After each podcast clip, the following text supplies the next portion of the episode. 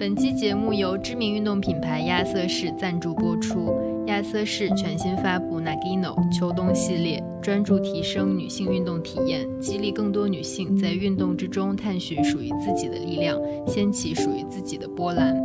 借由亚瑟士我自带波澜这一主题，随机波动，希望和大家分享我们今年的一些运动感受，结合我们自己的运动经历和对于女性运动的观察，从身体、情绪、观念等维度探讨女性与运动、与自我、与性别平等之间的关系。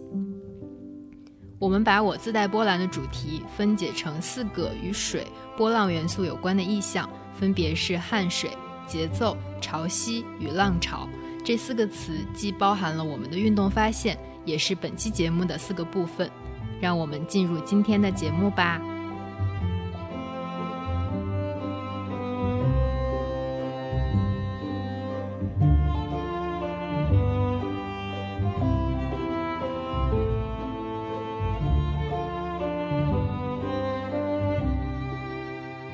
们，大家好，欢迎收听新一期的随机波动。没想到我们在假期也更新了吧？我是冷建国，我都接不上。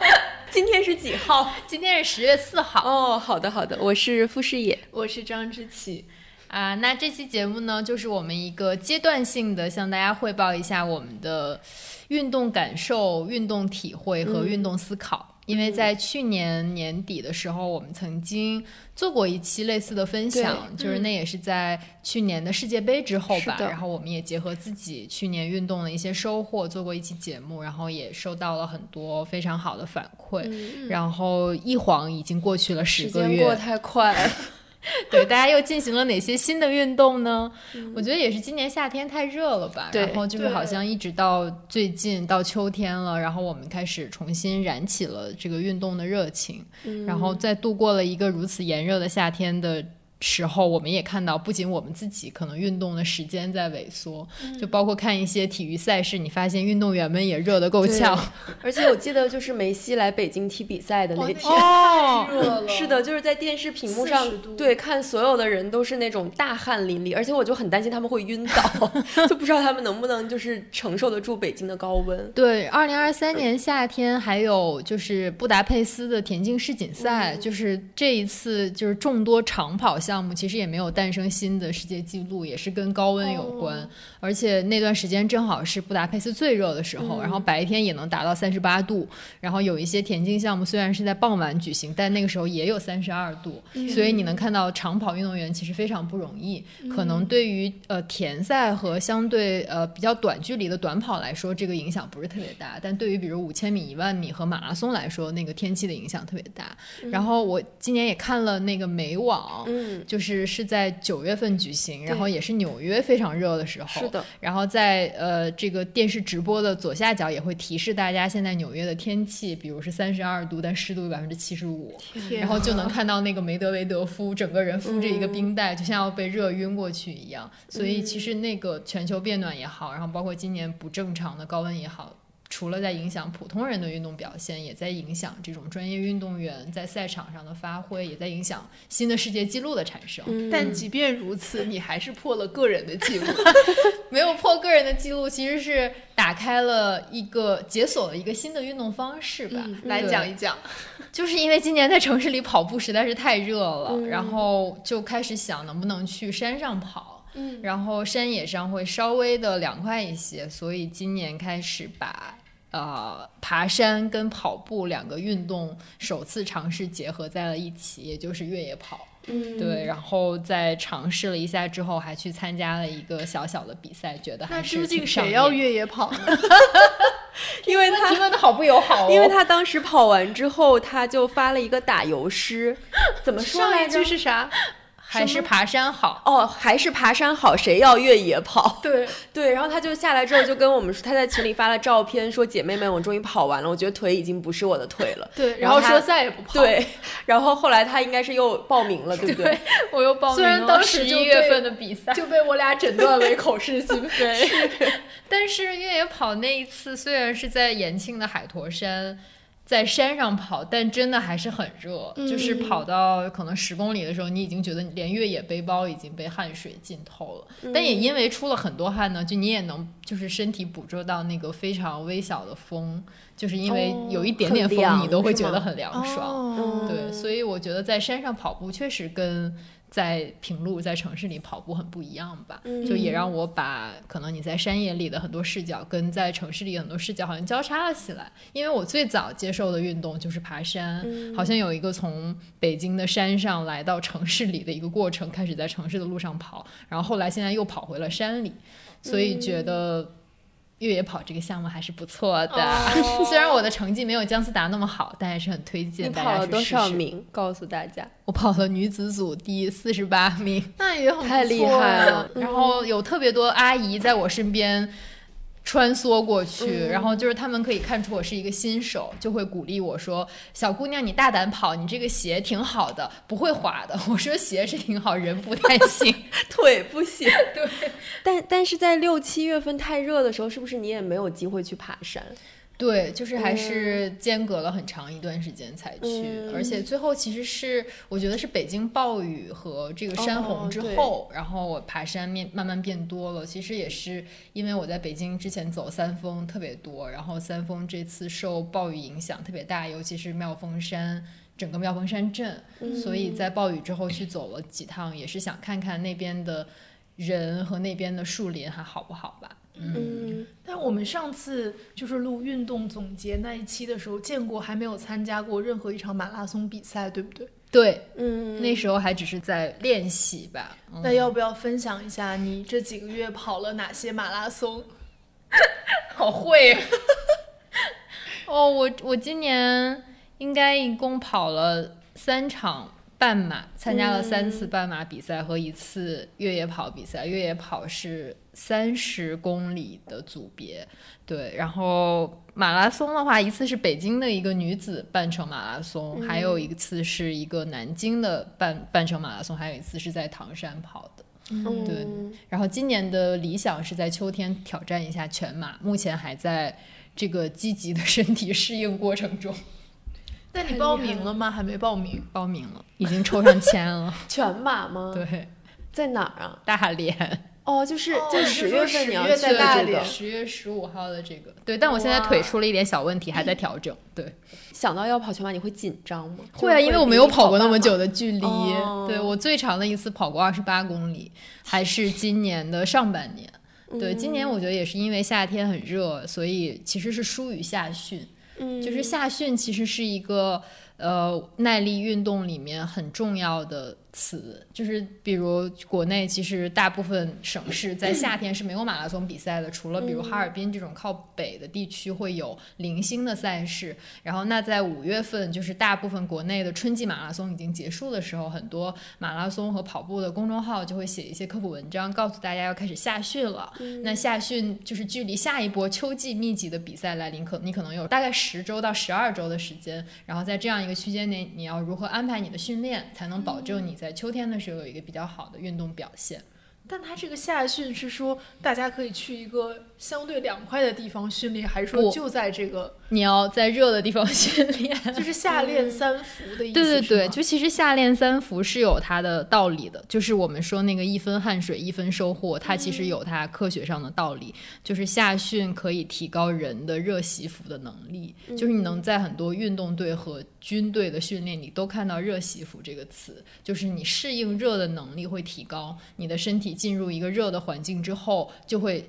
身体会产生相应的调整。就如果你经历了一个完整的夏训，或者在比较热的环境下进行了耐力训练，你的无论是汗液还是你的心率，其实都会跟普通人有所不同，你的运动表现会更卓越。所以一般会认为，如果你有一个比较完整的、比较健全的夏季训练，然后你在下一个跑步季，比如秋天，你的运动表现、运动成绩会提高很多。嗯，对我觉我今年甚至觉得，在天气这么热的时候，可能每个人都要有热习服这个概念，不然以后活不下去了。被动下训了已经。对对。但我觉得我今年夏天的感受就是，我一出门就觉得我要晕倒，就是今年我就觉得特别特别的热，所以今年夏天对于我来说，就是现在它过去了，我觉得很庆幸，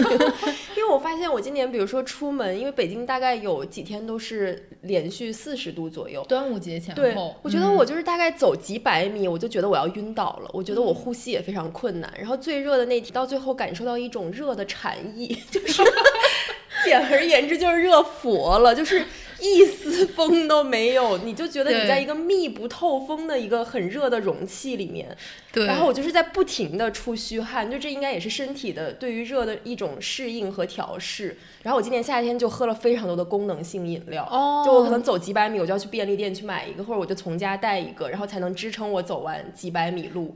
对，这个嗯其实还挺科学的，就是人是流汗过多之后，你的电解质会紊乱，然后这个时候你就需要这种运动功能饮料来补充一下。想到咱俩也下训了，咱 俩干嘛马桥边 骑骑车了一上午自行 车。对，我觉得我那天没有晕倒，真的就是阿弥陀佛万幸了。对，嗯，就是跟大家讲一下，就是我跟视野被迫下训的故事，就是我们被一个品牌邀请去拍他的一个北京主题的宣传片，就他们选了一些北京的地点，然后之前呢，就是他给每一个参与这个影片的演员都有一个前采的过程，就他会问你说你平时在北京会做些什么，嗯会去哪些地方，嗯，不知道为什么给我俩的那个就是问你平常做什么运动？对，在 给我俩的那个采访提纲里面，就专门有一个问题，说是你们平时做什么运动。嗯然后我俩就特别实诚的给人列很了好努力的，写了。给人列了好多我们平时做的运动。嗯然后最开始他给我们两个安排的情节是在亮马河里面划皮划艇，天呐，好刺激！然后被我们两个拒绝了，因为就是说。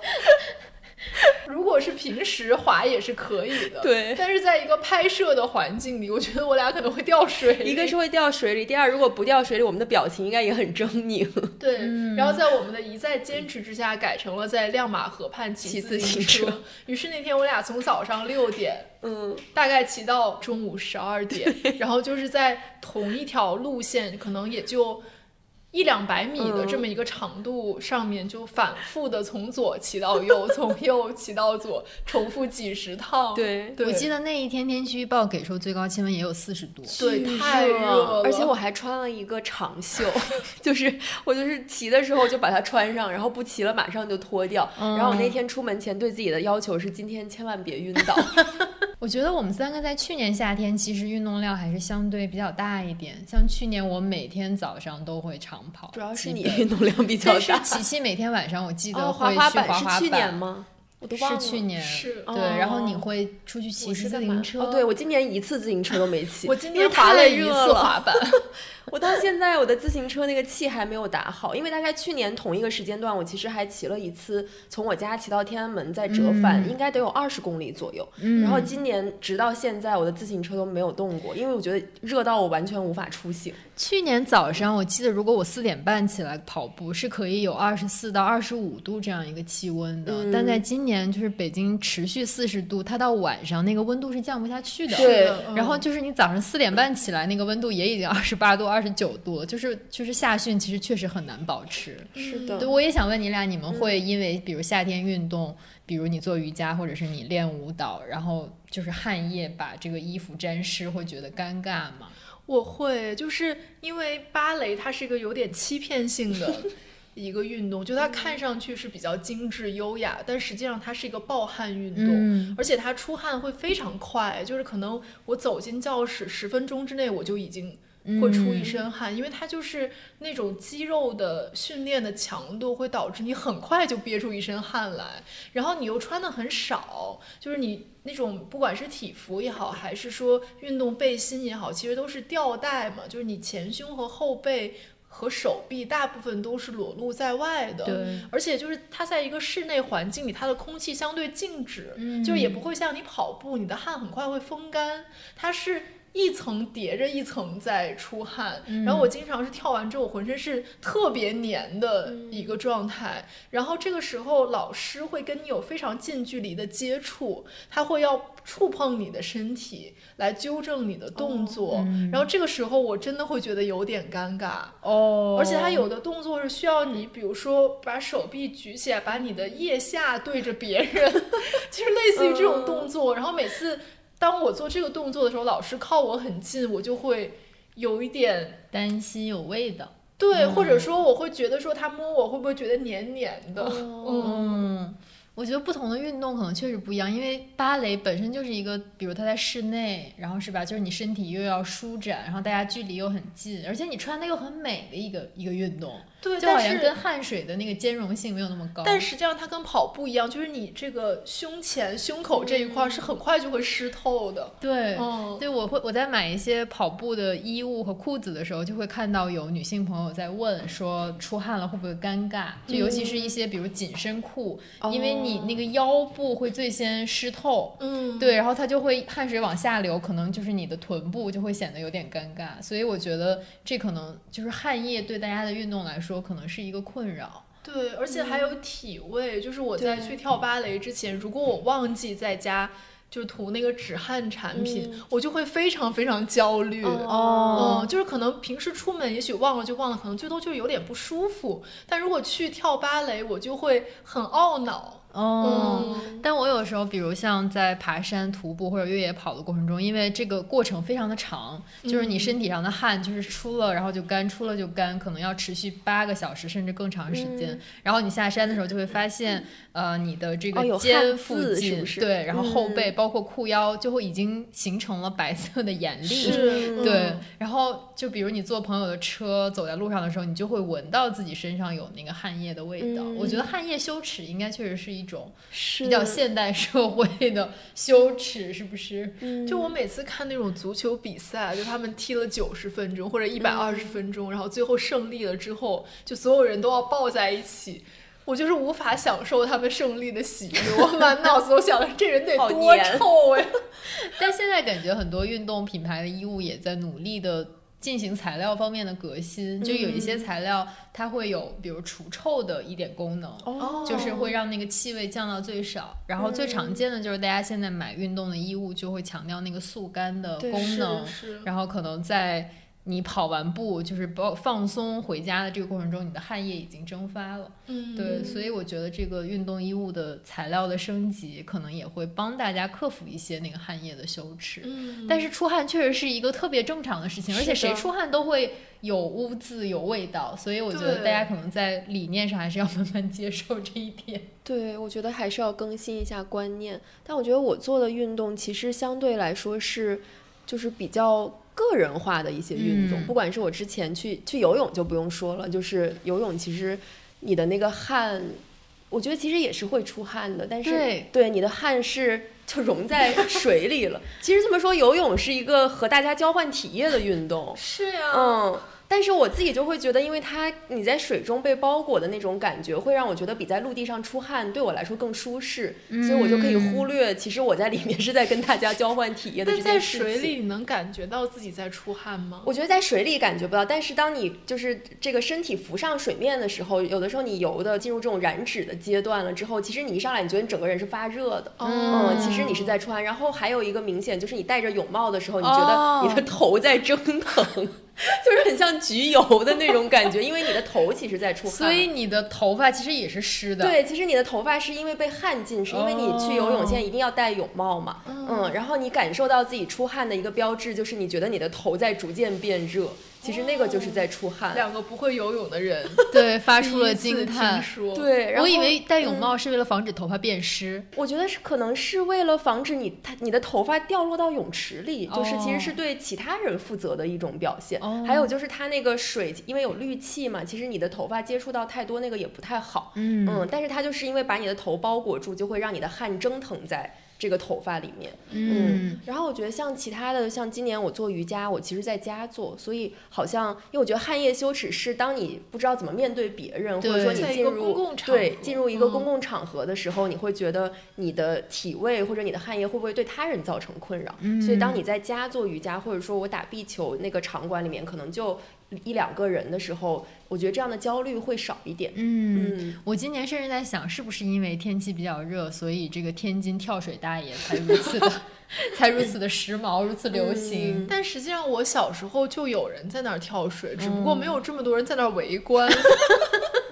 还是这个社交网络的。对，就是它其实有点像我们看，比如说亮马河或者北京的护城河，也会一直有对老年人在里面游泳之类的。就是它一直也是一个老年人健身的一个活动吧，嗯但是好像不会有这么多人去围观它，并且还要给它打分啊什么的。是的，嗯，体现了这个天津的城市文化。我也想在这里跟大家分享一下，就是除了高温可能会影响我们的运动表现，其实每一天的那个空空气温度和湿度的变化也会影响你的运动表现。嗯就是对我来说，可能湿度越大，你跑步的时候心率就会越高。嗯就哪怕温度可能都是三十度，但它湿度，比如有一天是百分之二十和有一天是百分之九十，那个感觉是完全不一样的。就今年在二月份的时候，我们一起去成都领那个奖的时候，我不是有一天早上去跑步了。那个时候其实温度很低，对啊那个湿湿度太大大对，那个湿度大到就是我跑着跑着，它那个空气湿到就已经下起了小雨。嗯所以那个时候跑起来，我觉得是挺吃力的。所以我现在对于报长江以南的那个马拉松比赛谨慎非常的谨慎。我觉得无法哦适应那个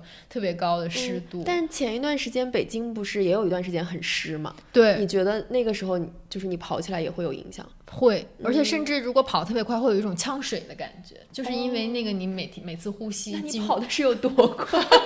在陆地上都呛水了，就是你每次呼吸都会有一种摄氧不足的感觉。哦，对，所以其实下训的时候，我觉得对于每一个跑者来说，也是要找到那个配速和心率的一个很微妙的平衡点，因为每个人都希望自己的配速能高一点，但又希望自己的心率能低一点。哦但在一般情况下，你当然是跑得越快，配速越高，然后你的心率就越大，就是你心跳的越快。然后在夏天尤其如此，就是高温高湿的情况下，你的心率就会特别高。但是你为了锻炼你的耐力，其实你的心率不应该达到最大心率，应该控制在心率的百分之七十或者百分之八十以内。然后你就要去每天跑步的时候，你都要找那个很微妙的平衡点在哪里。所以就是说，你觉得自己心率过高的时候，你就会降速，是吗？对的，就会你会哦调整那个配速，把它调整到一个你觉得是慢跑的时候，但其实你的心率已经达到了百分之七十、百分之八十。哦对，所以我觉得对于跑者来说，好像下训的时候你要寻找那样一种身体的节奏。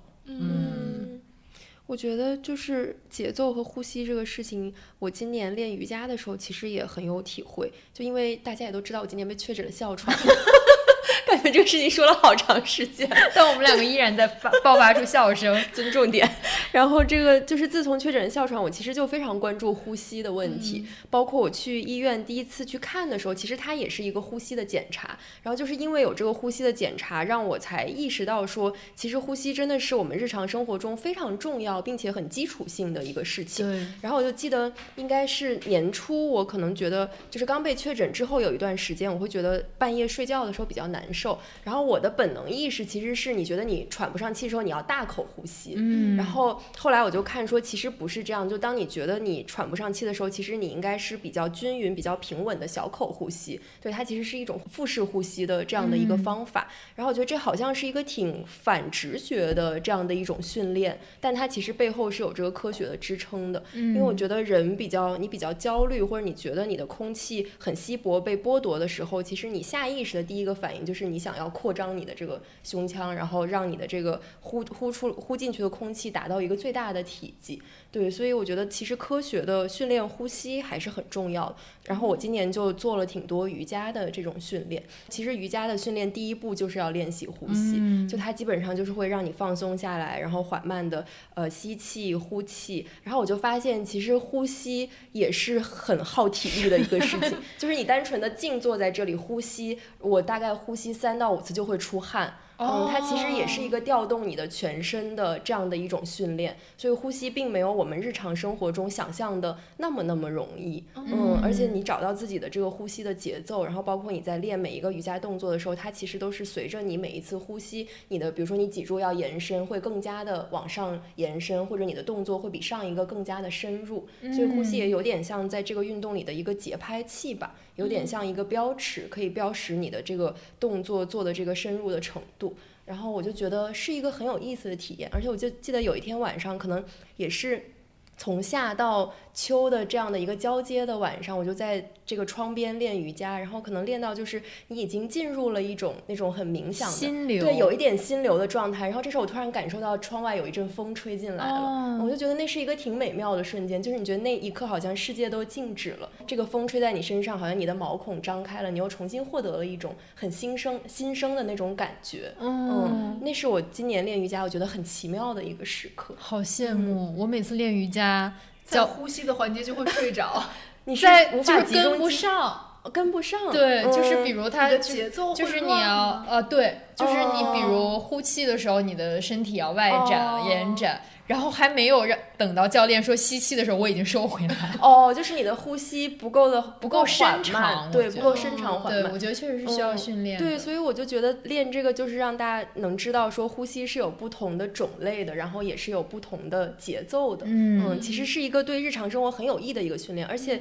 你通过呼吸训练可以让你很快平静下来。虽然我其实一开始练的时候，我就是那种满脑子都是杂念，就那个人说什么放空什么什么，然后我就是有八百个念头，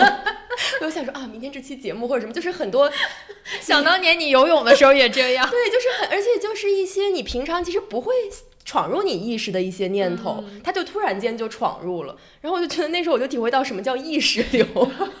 的感觉。但是就是随着你练习，其实你会慢慢的有进步，嗯然后这种进步虽然很微妙，但是你自己是能体会到。对，我觉得嗯每一种运动其实都有它特别独特的呼吸的节奏。就是是你习得这个运动的能力的时候，其实就是你慢慢掌握了属于不同运动的节奏。是的，就像你刚开始跑步的时候，就会有很多人告诉你要三步一吸，哦然后或者四步一吸，但其实你慢慢你就会发现。意识不到自己的呼吸，它成为一种自然的韵律。就是你，嗯当你这样落脚的时候，你就知道你应该这样呼吸。我觉得这其实是一种运动技能的一部分。嗯就是我在带朋友爬山的时候，其实也会教他们与徒步和爬山相契合的呼吸方法。就是当你上山，然后会感到疲劳，会感到腿沉重的时候，你其实应该大口呼吸。这个时候要减少说话，要尽力深长的呼吸，其实是为了减少乳酸在你的腿部。堆积，如果乳酸堆积的很快，你很快就会觉得酸痛和无力。那下山的时候会有很多人紧张，你甚至能听到你的山友急促的呼吸，就是因为他怕摔倒而紧紧的盯着脚下。那这个时候你就会让让他深呼吸，嗯，就是把杂念抛开一点，就更信任自己的腿，更信任自己的脚。对，所以我觉得好像每一种运动都有属于它的一种独特的呼吸方法和节奏。嗯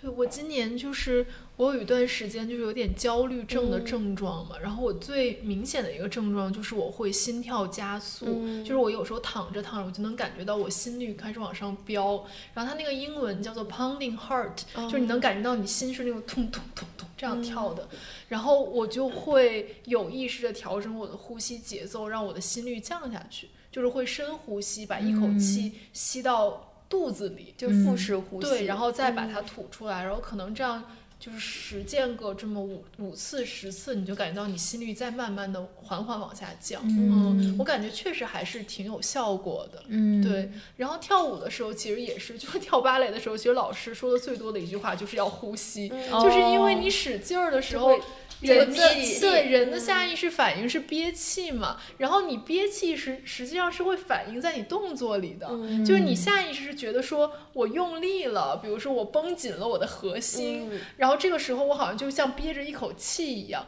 但实际上你在憋气的时候，你会不自觉的耸肩，哦然后你会不自觉的你的肚子会凸出来，然后这个时候其实老师是能够通过观察你的动作，知道你在憋气的。就无论是最开始就是零基础的时候，你躺在地板上做动作，就是你一呼吸，你就能感觉到你后背就是腰腰眼这个位置会离地，哦因为你不呼吸，它就没法沉下去。其实你的动作会暴露你是不是在呼吸这件事情。嗯对，然后还有就是，其实芭蕾里面它有一些动作是呼吸的外化，就当它一个组合里面，它可能中间会有一两个动作，就是为了让你去呼吸，然后让你在这两个动作这几个八拍里面去调整你的呼吸，因为你确实你做一些比较需要用力的动作的时候，你的呼吸会没有那么顺畅，然后它会中间让你稍微休息一下，有几个动作调节一下呼吸，然后后面我们再做需要使很大劲儿的动作。嗯，对，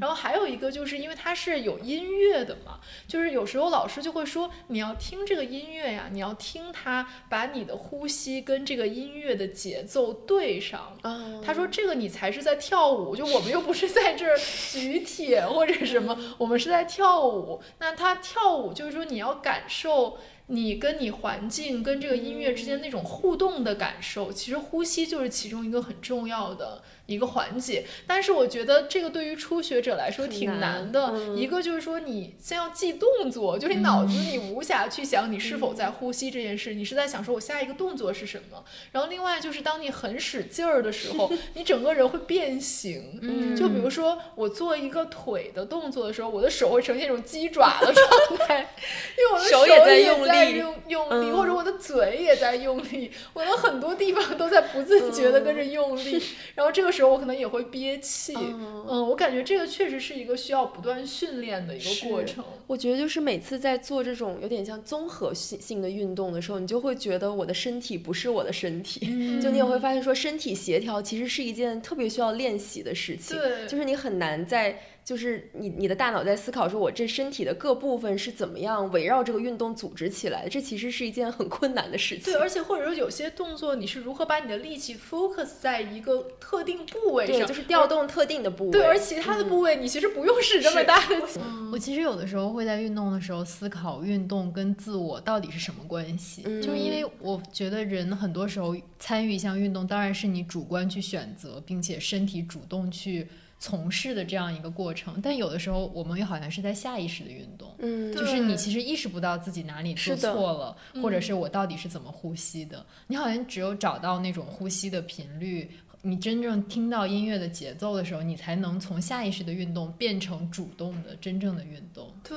嗯我觉得我最近一个体验就是，我学了一年半芭蕾，终于开始穿足尖鞋。就足尖鞋，就是大家看到那种芭蕾舞演出里面女演员会穿的那种能让她彻底立起脚尖的那种鞋，就是像小时候八音盒里面的那种人偶一样。然后我第一次穿，就我之前想象的，我穿足尖鞋的体验会是像人第一次学走路，嗯就是因为你小时候你学走路其实是无意识的嘛，对但比如说你长大之后，假设你受伤啊或者什么，你再重新开始练习走路的时候，你会有意识的去想说，比如说我先迈哪一个脚，然后我要调动哪些肌肉去完成这个动作。我当时想象的是说，它会像是一个重新学走路的过程，但实际上完全不是。嗯它是把你自己的一，就把你自己的身体变成一个赛博格的过程。嗯就是它不是说我感受到了我的脚在一个鞋里，而是我感受到了我的脚就是这个鞋，嗯我变成了一个穿着鞋的生物。嗯对，而且因为你跟这个鞋之间还有很多配件，有袜子，有脚套，还可以有那种英文叫做 spacer，就是它会有一个垫的东西，因为你是。希望你的重力均匀的分布在你五个脚趾上，但是可能每个人的脚趾的形状不是很一样，有的人就会，比如说大脚趾承受了过多的力，那你就可以在大脚趾外面垫一块这个东西，让它来帮你承受一部分力，就有点像这样的一个过程。你最开始会觉得不适应的原因，是因为你不适应，你你真的变成了一个跟这些配件、这些所谓的机械的部分结合的一个嗯，存在，然后你不能去排斥它，你不能去想说我的脚是我的脚，这个 spacer 是 spacer，这个鞋是这个鞋。如果你这样想，你就没有办法去做这件事情，你就会总想那我的脚在哪儿？哦但实际上你不能想你的脚在哪，你要想说我们现在是一个整体了，我就是要通过这个这个终端来去行走，来去做各种动作。我觉得这个对于人的认知是有一点挑战的，就是它也比较去挑战你对自我边界的一个认知。就是当你穿上这个鞋，你要站起来的时候。你就是你必须要依靠它，它要变成你身体的一部分。就你要信任它。对，你要信任它，你要依靠它，你要变成让它变成你身体的一部分。然后在你，你不能去想说，哎呀，我的脚会不会受伤？我的脚在里面会怎么样？就是你如果这样想，你可能就是举步维艰的。对，哦，然后只有你脱下来一刻，你才说，哦，那我现在可以暂时跟他告别了，好像是这样的一个过程。嗯，我们之前说运动帮我们认识自我的时候，好像是在说哦，原来我喜欢这项运动，原来我可以做这项运动，或者我可以把某项运动做到多好。但是知琪刚才分享这种跳舞的经历，感觉其实运动在帮我们认识自我的时候，也在解离这个自我，就是让你变成很多个你。就这个我也有体会是。我在跑第一次半马比赛的时候，其实是在一个比较无聊的街景里面，就是要跑很远很远。然后我跟着的两个跑者，他们的配速非常的均匀，就你要一直以他们的这个频率来跑。然后所以那个时候就是腿会有一点疲劳，我就开始解离出多个人格。我就在想，我不是我，我只是我路过那棵树，就是我会带入树，然后会带入那个飞过的鸟。就是好像，如果我是那棵树，其实我就不会感觉到我腿的疼痛。你内在那一刻感受到了一种人格的解离，就是它也是你自我的一部分。就其实是你在从事这项运动的时候，告诉自己要坚持下去的一种方式。但同时，你又分离出来了一个我。我觉得这也是人应对疼痛的一种反应吧。就比如说你立足间的每一刻，其实你都是在疼的，但是你要怎么去理解这个疼痛？是你理解为一个完全抑制性的东西在折磨你的身体，还是理解为？这其实就是你身体的一部分，对，嗯，我觉得它会给你带来一种不同的 mindset。就是说，如果你是前者的话，我觉得这个疼痛会变得非常不能忍受，因为你是感觉你的自我、你的身体被侵蚀，这样一种感受，你会觉得失控；而后者，你会觉得说我其实是能掌控这个疼痛的。嗯，对，我觉得这种关系好像也体现在你跟你的。工具就是你的跑鞋也好，我的越野跑鞋也好，还有你的芭蕾鞋之间，就是其实你们后来变成了一种战友的关系，一种彼此依靠的关系。对，就是我觉得越野跑有一点反直觉的地方在于，每个人都知道下坡的时候你往下冲是很危险的，就可能从你学步的一刻你就知道你往一个陡坡下面跑肯定不会有好果子吃，你肯定会摔倒，或者说有很高的概率摔倒，而人都是天生有这种避险的。直觉本能的，你就会趋利避害。那是什么能让你往下跑呢？一方面是这个运动的趋势，这种热情的趋势；然后另一方面就是你相信你有这样一个能力，以及你相信你和你这双鞋的配合。对，嗯，你要假装它已经跟你的脚长在了一起，并且它有着坚强的这种抓地的能力，能够保障你的安全。对，嗯，而且我觉得它是一种有点像，很多时候是疼痛绑定了你们的关系。嗯，因为我就是去试那个舞鞋的时候。我去试的时候，我不知道我应该穿什么码，就我不知道我穿上去这个感觉是对的还是不对的，因为我没有穿着它跳舞，嗯，就是我没有感受到我跟他那种真实的对抗的感受，所以我不知道他对我来说是一双合适的鞋还是一双不合适的鞋。但 somehow 你跟他跳舞了，你跟他一起跳了之后，你就会觉得他无论如何都是那双合适的鞋。归根结底，并不是这双鞋究竟是不是百里挑一适合你的那一双鞋，而是说。说你们共同经历的这个过程中，我们熟悉了。嗯嗯，就是听了这一期片头口播的朋友们都知道，这是一期亚瑟士和我们合作的节目。我觉得，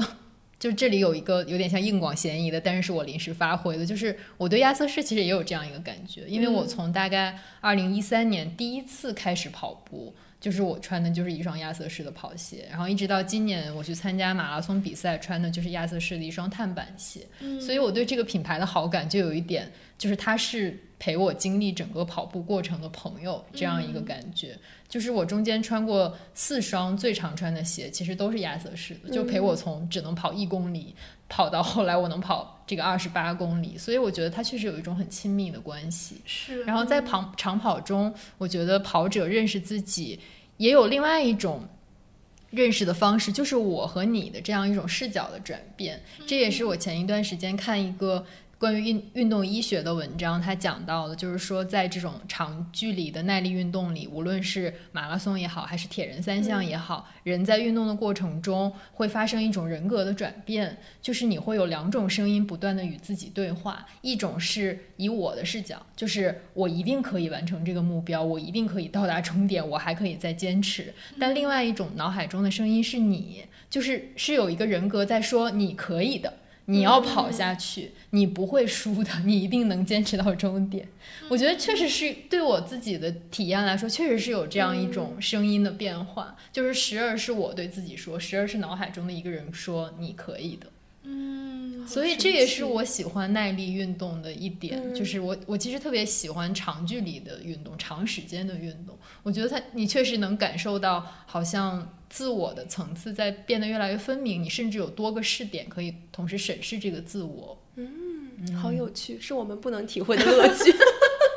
但是你们刚说这个，我就想到上周我们其实都去看了一个那个舞台剧嘛，叫《请问最近的无障碍厕所在哪里》。对，它其实就是根据一个亲身经历改编的。然后中间有一段就是讲他想要做这个腿部矫矫正的手术。对，嗯，然后那一段其实非常打动我，因为他那里面写的就是他这个手术其实非常难，而且他即便做完了之后，他真正能站起来的几率很小。嗯但他做这个手术的过程中是要把那个钢钉一颗一颗一颗沿着他的腿一一路打下去。对，然后打下去之后，那个他当时说的台词就是：“我要想象这些钢钉是从我体内生长出来的，它是我身体的一部分。我觉得这个就有点像你们刚刚讨论的，就是疼痛和自我的一个关系，就是他希望通过这个手术能够有那样一点几率可以让他站起来。那他在选择了这样一条道路之后，其实他告诉自己的就是说，这个钢钉已经成为了我身体的一部分，就这个疼痛其实已经融入了我的身体，它某种程度上构成了我的身份认同的一个部分。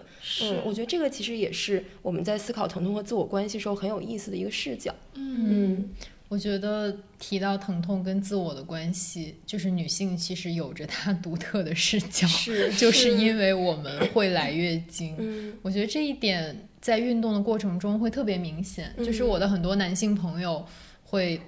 他比如也是从事耐力运动，他会发给我一些马拉松的比赛、一些越野跑的比赛的报名链接。我的第一反应就是点进去看这个比赛的时间，嗯就是因为你我必须要考虑经期的问题。是就当然我们可以通过一些比如药物啊、激素的手法去调整这个经期，但是经期的那个不适还是会在的嘛。嗯对对我，但我有的时候我不知道，就是在来了呃二十年月经之后，我有的时候也会感谢月经的存在。我觉得虽然我从最开始就痛经比较严重的那一群人，然后我会觉得好像那样一个疼痛的窗口，让你意识到。身体的存在，然后让你知道我应该好好的休息，就是我应该珍惜我这样的身体，而且会让我分外的珍惜不疼的时候。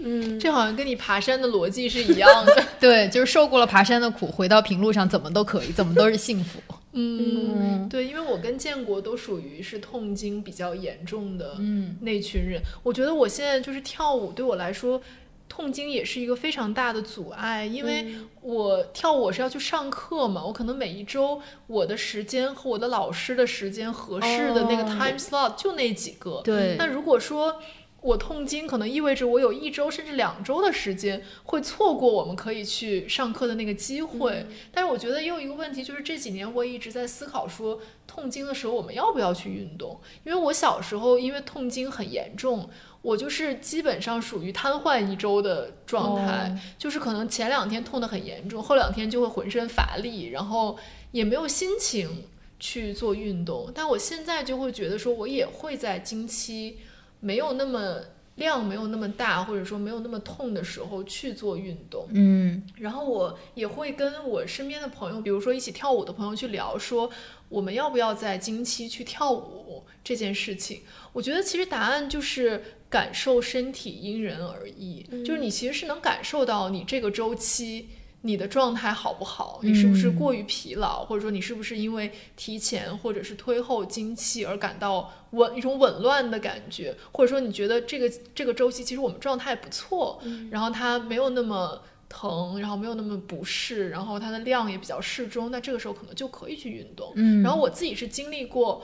经期运动之后的严重后果和经期运动完全没事儿这两种就是极端的状态。就是有我记得有一次是我也是去跳舞，然后我大概在月经第三天或者第四天去跳舞，然后当时我是没有感觉的，但是回去一两天之后，我的一条腿就。完全麻了，就失去知觉，然后走路就变瘸了，就它使不上劲儿了。然后我就咨询了朋友，然后朋友就跟我说，其实是因为你经期的时候，你去跳舞，实际上你核心是没有没有足够的力量去支撑你去跳舞的，所以你会腰代偿发力。哦然后代偿发力，你可能就会做一些动作的时候会伤到你的腰，然后这个时候可能会压迫神经，导致你的腿会短暂的，它有一个急性期，就短暂的几天你会感到不适。然后之后他就说你还是不要在经期的时候去跳了，但是我还是去跳过，但是也跳了其他的一些时候就没事儿。嗯，对，所以我觉得在思考这个问题的时候，我就觉得首先是刚才建国讲的，就是我们得有这些能让我们在经期去运动的装备，对，比如说要有卫生棉条，嗯。如果是卫生巾，我觉得确实很困难，尤其是你运动的时候，你要穿一些相对比较贴身的衣服啊，这种都是很不方便也很不舒适的一种感受。然后卫生棉条我觉得是很重要。另外一个就是你的衣物也是要尽量的舒适，不给你负担，对同时给你一种包裹和安全感。对，我觉得才能够让你比较没有心理压力的去在特殊的时期去参与运动。嗯，但在这个基础之上，我觉得完全是个人对身体的一个感知、判断和你的选择的问题，好像是没有一个标准答案的。对，嗯嗯，我觉得痛经的经历吧，就是尤其是就是过去我的痛经更严重一些，会让我在经期的时候特别注重休息和照顾自己，就是根据身体的状态来确定，包括工作、包括运动的状态。我记得我从最早来月经的时候就痛经比较严重，我妈妈就会跟我说，每个月就这几天你要格外的照顾好自己，就她嗯不会跟我说它是一种麻烦，或者说是一种。呃，很讨厌、很负面的东西，他会跟我说这几天你就是要好，女女人就是要好好照顾自己啊。就我觉得他是以一种很乐观的情绪向我传达这样一种，就是其实女性要关怀自己的身体，然后要照顾自己的情绪，要好好照顾自己。我觉得其实是一种特别正面的教育。然后，但我这些年也会发现。就是运动，尤其是耐力运动，可以帮我调整经期的一些不舒适，包括身体的疼痛以及情绪的波动。对我自己的一个经验是，如果我比如每个月的跑步特别规律，然后保持了一定的运动量，我的痛经就会减弱。就是不仅是呃来月经的时候的痛感会减弱，就是经期之前，你包括胸的胀痛或者腰部的酸痛都会减弱。然后我会明显在经期之前的情绪更好，所以这样的一个。我觉得是一个很好的结果吧，也激励我。其实，在经期之前会保持我的运动，然后我现在大概只在经期前三天，就是第一二三天的经期不运动，然后在后面就会继续保持一个相对比较稳定的运动量。对我觉得，对于我这种之前可能激素波动水平比较大的人来说，这种适度的运动还是让我整个经期状态更好了。嗯，我觉得我就是，其实之前还挺少痛经的，但是我就发现，在新冠之后，其实我是开始痛经了。嗯就我上个月，就是我第一次有了这种非常强烈的痛经体验，我的感觉就是我的左下腹感觉有人在里面用一个小刀刮我的子宫，而且我身边就是有几个朋友其实也有类似的这样的一种体验。然后我也是那种之前一旦来月经，我情绪也会变得非常差，然后我就会起不来的这种人。但是我觉得从去年开始规律运动开始，我也在慢慢的调整自己和这种周期性的。不良情绪之间的关系，但我觉得首先，我觉得我对我来说，我还是要看到和承认这个情绪。是就首先要认识到说，这其实是一个正常的现象，就是可能你来月经期间，你的情绪就是会有波动的，因为你激素水平其实也是波动的。就是不要有一种情绪上的耻感，就会觉得说我为什么又出现了这种情况？对。然后第二点，我觉得就是还是要和他去和谐的相处，然后同时也要感受你身体的这个状态。如果今天就是很累，然后我就是很痛，我就是什么都做不了，我就不做了，也不要因为不做什么事情而有一种愧疚感产生。是，我觉得我之前经常很多时候的那个心情不好，其实是因为愧疚感的叠加，又形成了一种恶性循环。对，所以我觉得这种就是消除这种情绪上上的耻感也是很重要。然后另外一点就是运动这个问题，就我做瑜伽的感受就是，比如说我来月经期间，或者说前几天量比较大的时候，其实就是你要去调动不同的身体局部。就如果你的就核心或者下腹部无法发力，其实就可以去做一些上肢的牵拉或者练习，然后等到你的状态好了之后，再投入一种全身性的运动。就是好像运动它也是可以拆分成不同的这个区域，然后你要选择合适的时机以及你合适的身体状态，可以去调动你不同的身体的部分。嗯，所以我觉得这好像是我今年的一个收获和体会。嗯，嗯，感觉呼吸就是一个小的节奏，然后像女性的月经就是一个更大的节奏。是，嗯，嗯然后我记得很多文学作品也会把女性的这种月经比作潮汐嘛，因为它确实跟比如月亮、对月相有关系。我觉得也还挺有意思，好像女性就是生活在潮间带，就是你从这一次的潮水涨起，一直到下一次的潮水涨起，然后中间就是你一个很平静的生活阶段。对，就是你相对自由，你也可以做很运动幅度很大、运动强度很大的这种生活的一个阶段。对，我就在想说，会不会因为我们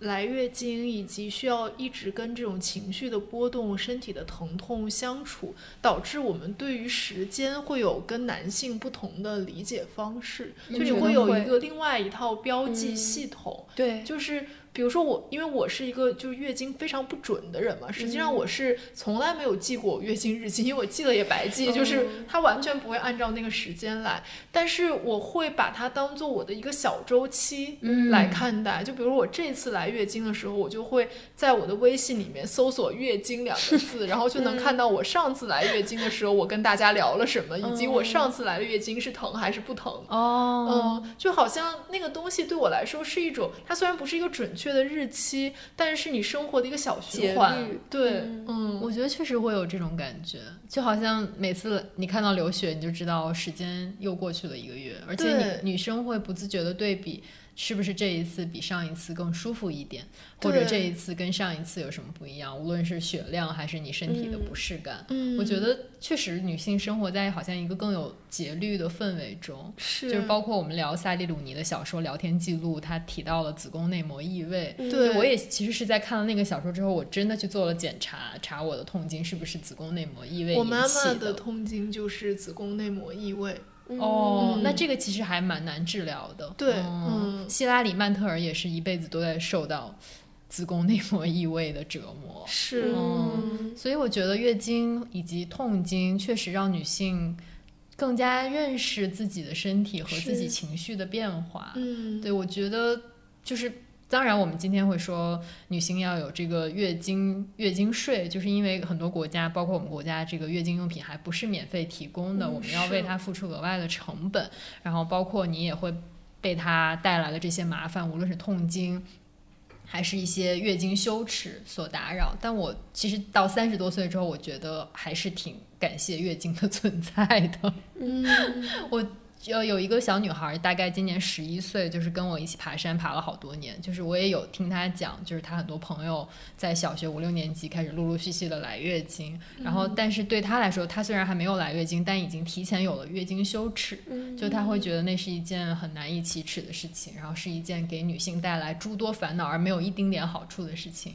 然后我就也会在回忆我们小的时候会不会这样理解，就是在最开始其实你不太会弄，然后乱糟糟一团，又身体很不舒服的时候，就是是不是只有成长或者是适当的性教育才能让你慢慢改变对于月经的理解，然后改变了对于月经的理解，其实你也是逐渐接接受自我的一个过程啊。最后我们也想从我们身体的这些呼吸的节奏啊、月经的节奏和我们自己这个夏天汗水的节奏吧，聊到可能我们对于更广大的一个女性运动图景的观察上面，因为我们觉得从去年的世界杯到今年的女足世界杯之间，还是发生了很多事情的。我们自己参与运动、观看观看比赛的过程中，也发现其实运动和随机波动一直以来关注的这种性别平等的议题息息相关。是，我们也经常在群里面互相分享一些链接，是一些很年长的女性开始参与运动，对，就是有这个跑马拉松的跑马拉松的，嗯然后有跑越野跑的，然后还有举铁的，嗯然后就是每个年龄层的女性好像都在运动中焕发自我，就是找到了自己真正感兴趣的东西，也开始欣赏女性的肌肉之美吧。然后另外一方面，我觉得。在这种观念的推动下，其实越来越多的身材也在被接受，也在解除之前的那种束缚。包括很多运动品牌开始有这种大码模特，然后可以为更多身材的女性，就是制作属于她们的、她们呃舒适的衣物吧。然后我觉得，其实他们都是某种程度上性别平等的这种浪潮，或者是推动性别平等的文化的一部分。我今年在看美网的时候，也注意到了它那个场地的边上，包括广告牌上都写着五十周年，那就是美网其实是在庆祝男女球员奖金平等第五十年。我觉得这其实，在网球领域，在五十年前来看，是一个创，是一个很很伟大的一个创举吧。是，不知道大家有没有看过那个电影，就叫《性别之战》嘛，《Battle of the Sexes》，就它讲的就是那个比利简金和当时美国的一个应该是已经退役的网球男选手打了一场网球赛，然后他因为获胜了，所以相当于向当时的。对于女性还有偏很大偏见的这个公众，证明了说女性的运动能力其实是不逊于男性的。但其实，在这个比赛背后，更大的一个历史上的一个转折点，其实是刚才建国讲的，就是美网。性别平等五十年的这样一个历程，嗯，其实背后也是这个 WTA，就是世界女子网球协会它诞生的一个历史。对，然后这个 WTA 它其实是一九七三年由比利简金，就是刚刚我们讲的这个性别之战的。女主角啊，比利简金她创立的，但是她的历史其实可以追溯到两年前的维珍香烟巡回赛。当时的一个背景就是说，从一九六八年开始，就网球进入了一个公开赛的时代。就今天我们讲的，不管是美网、澳网还是温网，它其实都是公开赛嘛。那公开赛的意思就是说，职业的球员可以跟业余的球员同场竞技。当有了公开赛之后，嗯，女女选手就发现说，男女球员。拿到手的这个比赛奖金是差异非常大的，比如说从第一届的温网，可能男女的奖金比例是二点五比一，然后后面这个差距逐渐拉大，就一直到一九七零年，这个差距甚至拉到了十二比一。然后在一九七零年的时候，比利简金和一些女女子网球选手就为了抗议这种不平等的奖金，就罢赛，然后抵制了这这一项公开赛。然后他们同时就是也。呃，想要创办自己的这个巡回赛，于是他们就在一九七零年第一次举办了休斯顿女子邀请赛，然后一九七一年举办了维珍香烟巡回赛，然后在这样一种抗争之下，就是一九七三年的美网就呃成为了第一个男女奖金一致的大满贯赛事。但是其他的三个大满贯其实是在非常久之后才实现了性别平等，就是在澳网，它是一九八五年才第一次实现了男女。奖金的平等，但是在一九九六年到二两千年这五年间，他们又不平等，就还倒退回去了五年，然后直到两千零一年才开始真正的实现男女奖金的平等。然后法网和温网就更厚了，就是法网是在二零零六年，温网是在二零零七年才实现男女奖金的平等。然后这个比例减金和当时它的一个。嗯，同时代的女球员叫辛西亚·斯塔尔，他们在一九八八年出版了一本书，叫做《We Have Come a Long Way》，就讲他们就如何抗争的这样一个历程。它里面就写说，女性在经济上被压榨的原因在于，她们在这项男性主导的运动中没有控制权。男性拥有经营、宣传这些赛事，他们中的许多也曾是运动员，所以更共情男运动员。他其实是指出了这个背后的一个制度性的原因。不是因为女性的运动能力更差，或者说女性所谓的更没有商业价值，而是因为这些赛事的主办权、经营权全部在男性的手中。这个也是他们创办 WTA 的一个原因所在吧。他们其实是在1973年的温网结束之后宣告了 WTA 的成立，然后在1975年他们。跟这个 CBS 电视台达成了转播协议，就因此他们就 WTA 也获得了稳定的一个经济收益，就是他们举办的这个巡回赛，就现在还存在嘛，叫 WTA 巡回赛，他们的转播权就是卖给了 CBS 电视台，于是他们可以有一笔稳定的收入。然后他们其实也经历过非常多的赞助商，从最早的这个维珍香烟。到后来的，比如说像高露洁或者雅芳这些日化的品牌，都是 WTA 的赞助商。这里面还有一个很有意思的点，就是说他们最早能够举办这个所谓的维珍香烟巡回赛，是因为维珍香烟愿意出钱去赞助这个赛事嘛？但是维珍香烟它的英文其实叫 Virginia Slims，它其实是一种细的女士烟，这个选择其实就有一点争议性。他们的这个品牌的目的当然是想要让女性能够成为香烟的消费者，但实际上他们是通过把香烟和非常健康的女性运动员的形象绑定在一起，来弱化公众对于烟草哦，它的危害性的这种认知，所以之后其实维珍香烟跟 WTA 的这个长期的合作关系，其实也是备受争议的。就我之前听过一个体育播客，他们在聊这个事情。当时那个女嘉宾她那个观点就是说，其实很多时候女性想要做成一件事情是非常困难的，就在于说她总是面对类似伪真香烟这样的道德选择。嗯，就是说我们是要说坚持一个道德上面的更好的一个立场，嗯然后来放弃这个现实可以做成这件事情的机会，还是说我们做相反的选择？这种困境总是出现在。女性想要争取平等权利的这个历程当中，对，然后历史证明说，如果你是更务实的人，可能这个事情你就做成了。对，我觉得嗯想起来《美国夫人》里面，其实他们面临的也是这个问题嘛。对就是有一派人，他们可能觉得说我们要和男政客合作，然后我们要进入这个男性权利的领域，然后这样我们有了权利之后再去做改革。然后另外一些人就认为说，我们就是从一开始就不应该和男性共谋，我们就是应该创立我们女性自己，我们女性自己要掌权，然后按我们的方式做事。但是后者就是很容易失败。对，嗯虽然这个网球的薪薪资平等、奖金平等之路走了很远，但其实网球已经是运动领域里面性别平等做的最好的一项赛事了。是我记得之前随机波动有一年跟从球说起合作做探呃做了一个探讨女足的节目嘛，嗯然后那里面应该是呃两位主播也提到说女足的这个薪资的差异还是很大的。从二零二三年女足世界杯的奖金也能看出来，那今年已经是女足世界杯设定高额奖金就是达历史新高的一年，就是有一点五亿美元。此前二零一九年的法国世女足世界杯只有。这个数额的二分之一，但去年卡塔尔男子世界杯的奖金是四点四亿元，嗯所以几乎是三倍之多。那在日常的那个联赛里面，女足球员的呃奖金就会跟男子差距更大。但是今年甚至不是女足世界杯这个奖金的额度引发的争议更最大，而是在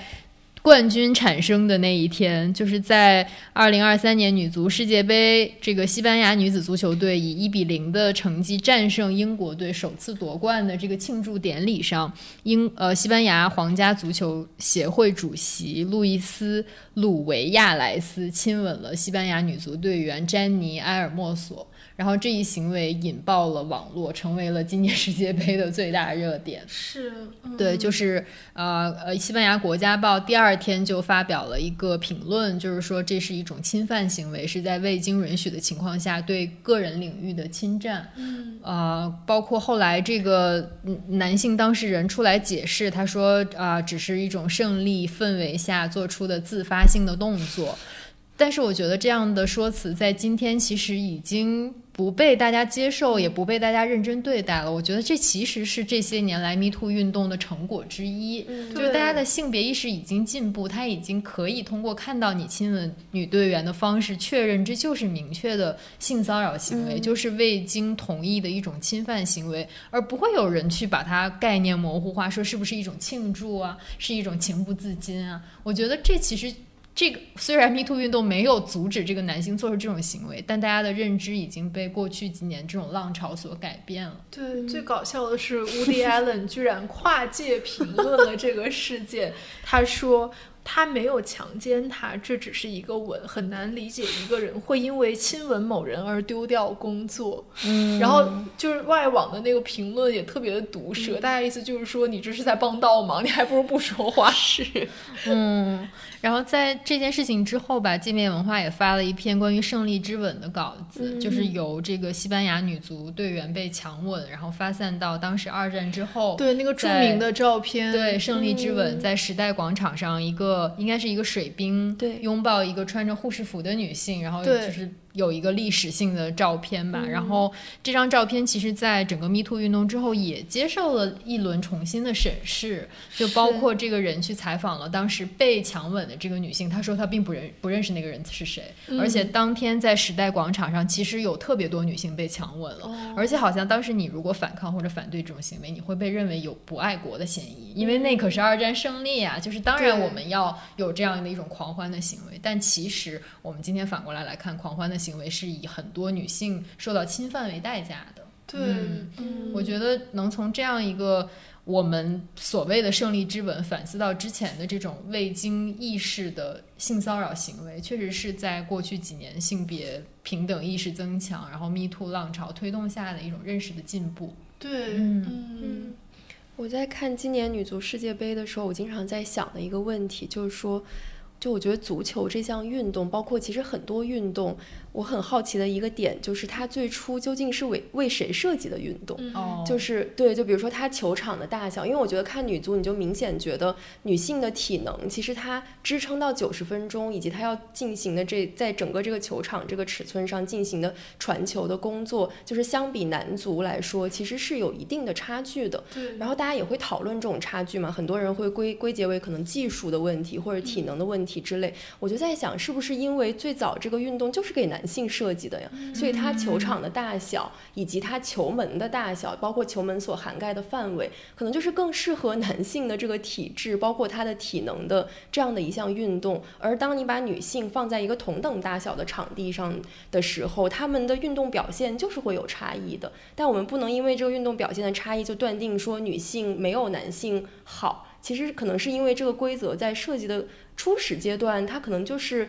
它是以男性为标准的。我就想到之前不是也有一本书，就是讲很多在设计方面，包括可能着装上面有有一些衣服没有给女性设计口袋，然后包括钢琴的那个大小，其实也不符合女性手指的那个长度，它是就是女性要去够到这个琴键，其实是更困难的。我会觉得这种运动场地的。呃，设计尺寸的设计，包括规则设计，其实跟这个问题也是一个类似的问题。对，嗯，但我觉得是不是，比如越来越多的女性去参加这种赛事，或者更多的赛事开始有了女子的项目，嗯然后以及日常生活中有很多女性开始从事不同品类的运动，其实也在推动女性运动的可见性。是的，对，我记得之前我在好像随机波动某一期小红书里面就提到运动内衣的时候，也提到是其实是越来越多女性参与运动，对，然后推动了更多的这种品牌开始采用对女性更友好的设计，然后对女性更友好的这种支撑的材料，然后这种材料的进步开始出现在运动内衣里啊，然后或者是适应女性脚型的运动鞋里面。嗯所以我觉得，其实越来越多女性参与运动，也在推动整个呃运动产业对女性越来越友好吧。好的，那我们这样一期随机波动体育运动播报动栏目 就到这里了。嗯那今天已经是十月份了，然后天气凉下来之后，也希望有越来越多的人重新开启运动，开始享受秋冬季节运动的快乐。嗯对，然后运动的同时也要注意不要受伤。对，嗯，那祝大家剩下的几天假期愉快吧，拜拜，我们下期再见啦，拜拜。感谢你的收听，欢迎大家到线下门店感受亚瑟士全新 Nagino 秋冬系列产品，解锁更多秋冬运动造型灵感。借助亚瑟士专业的运动装备，让我们在运动中体会精神力量的自由生长，在汗水流淌中感受情绪的流动，探索真实的自己，和亚瑟士一起绽放自身的波澜能量。